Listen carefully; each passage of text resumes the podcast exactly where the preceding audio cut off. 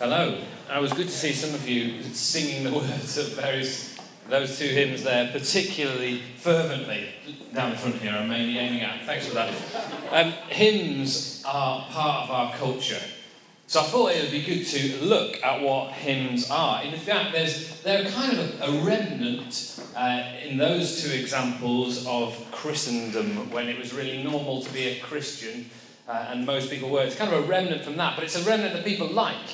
People, a, lot, a lot of people like hymns. Uh, there are thousands and thousands and thousands of hymns, and we're not going to sing them all today. But we are going to sing four of them today. Uh, my name is Luke. I know lots of you don't know everybody. Um, so, my name is Luke, and I've been knocking around G2 for as long as it's been going, and uh, love G2 lots. Um, every now and again, um, Christian, uh, who's our vicar, gives me permission to do what he calls a smithy random. Um, my surname's Smith. And um, I think there's potentially, hopefully, a little bit more to it than that, but possibly that's up for you to decide. Um, I get a prophetic sense every now and again when praying that we should do something, that there's a sort of message that we should hear or something that we should do. I've kind of got a bit of that sense about this hymns thing. Um, it's kind of like, I feel like this is a bit of a tonic. I hope this will be a tonic for your week. Um, or depending on what sort of week you've had, it might be the gin uh, in your week, but we'll, we'll, we'll find out. Um, I hope this will be a fun week um, and a bunch of truth that we're going to sing about God. Uh, so it should be good. This is kind of like Truth Week. Hymns are a great teaching method uh, for learning scripture. When uh, a long time ago people couldn't read, hymns were often used as a way of teaching people scripture so they could remember it with, with the tunes and then they could sing it wherever they were. They declare that uh, who God is and who we are in that light. They put everything in its right place.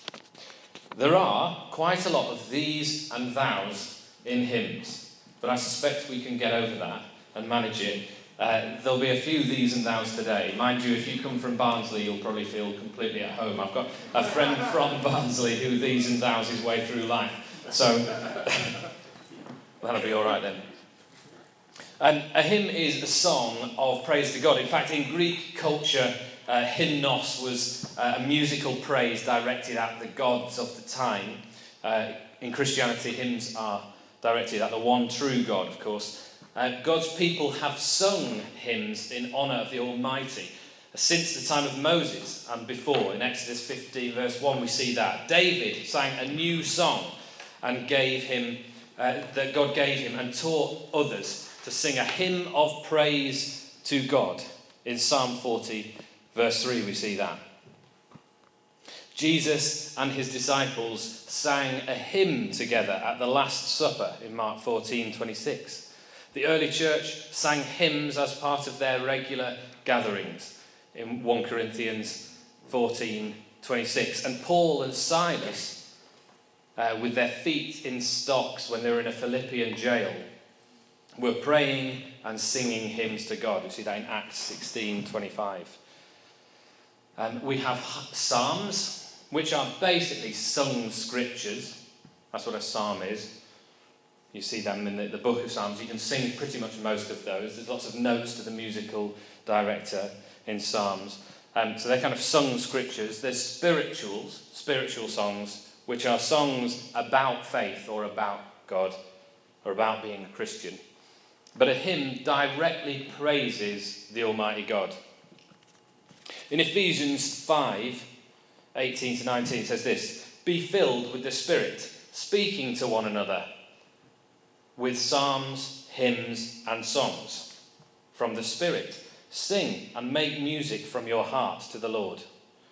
And that leads us to what we're, what we're going to sing first today. It's our first hymn, which is And Can It Be by Charles Wesley, who is the founder of the Methodist movement uh, with his brother John. He was ordained as a priest, priest in the Church of England in 1735 Three years later, during an evening on May the 21st, 1738, during an illness of the body and the spirit, Charles spent a very long time reading the Bible After which he wrote this in his diary At midnight, I gave myself to Christ. Remember, this is three years after being ordained as a priest in the Church of England. At midnight, I gave myself to Christ, assured that I was safe, whether sleeping or waking. I had the continual experience of his power to overcome all temptation, and I confessed with joy and surprise that he was able to do exceedingly abundantly for me what I can ask or think. I have I now found myself at peace with God and rejoiced in hope of loving Christ. I saw that by faith I stood. And two days later, his journal reported that he had begun writing a hymn. This hymn was And Can It Be? because of the vivid testimony given in stanza 4. The hymn was one of 7,000 or potentially 8,000 hymns that he wrote. Imagine that being up for argument. I can't remember if it's 7,000 or it's 8,000. Uh, somewhere, there's probably another thousand that I can't really remember.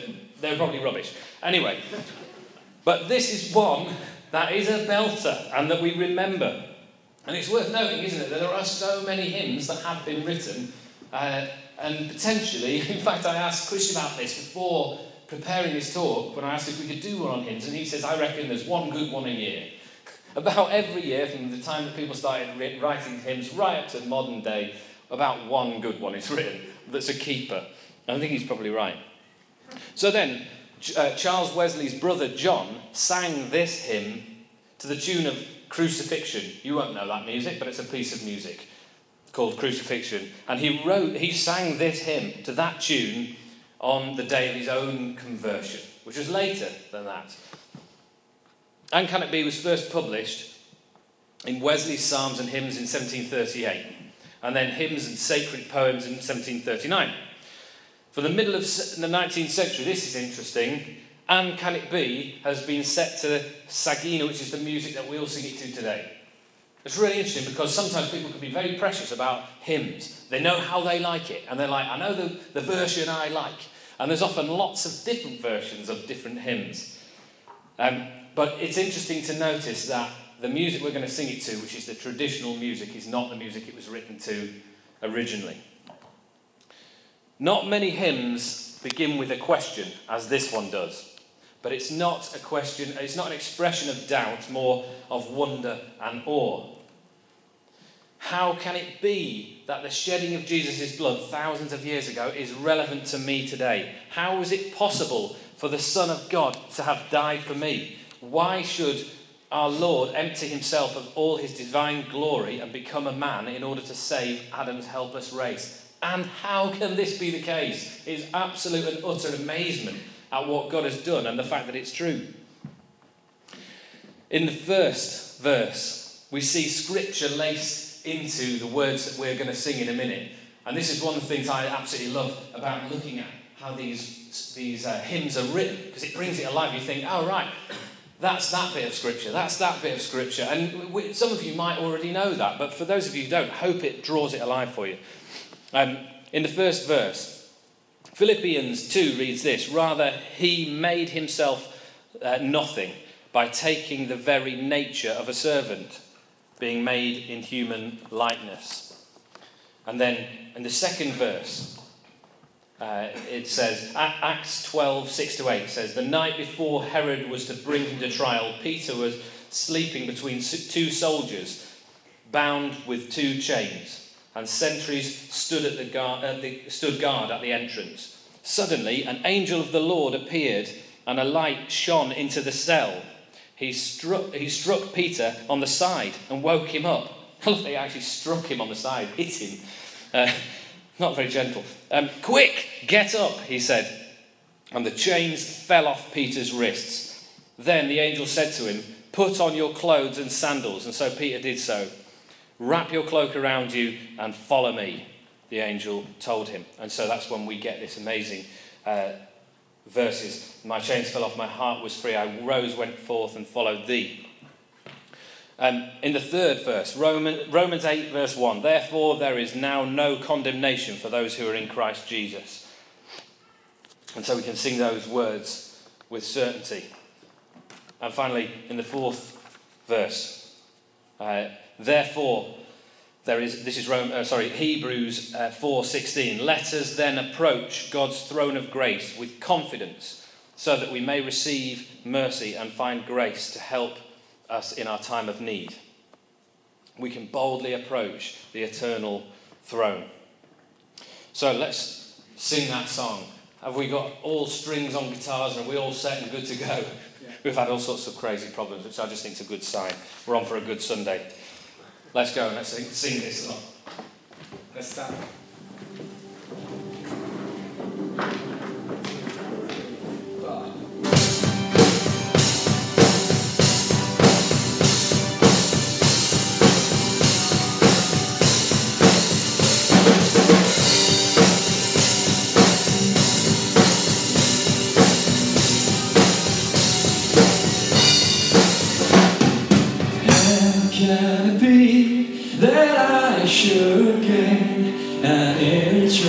Interest in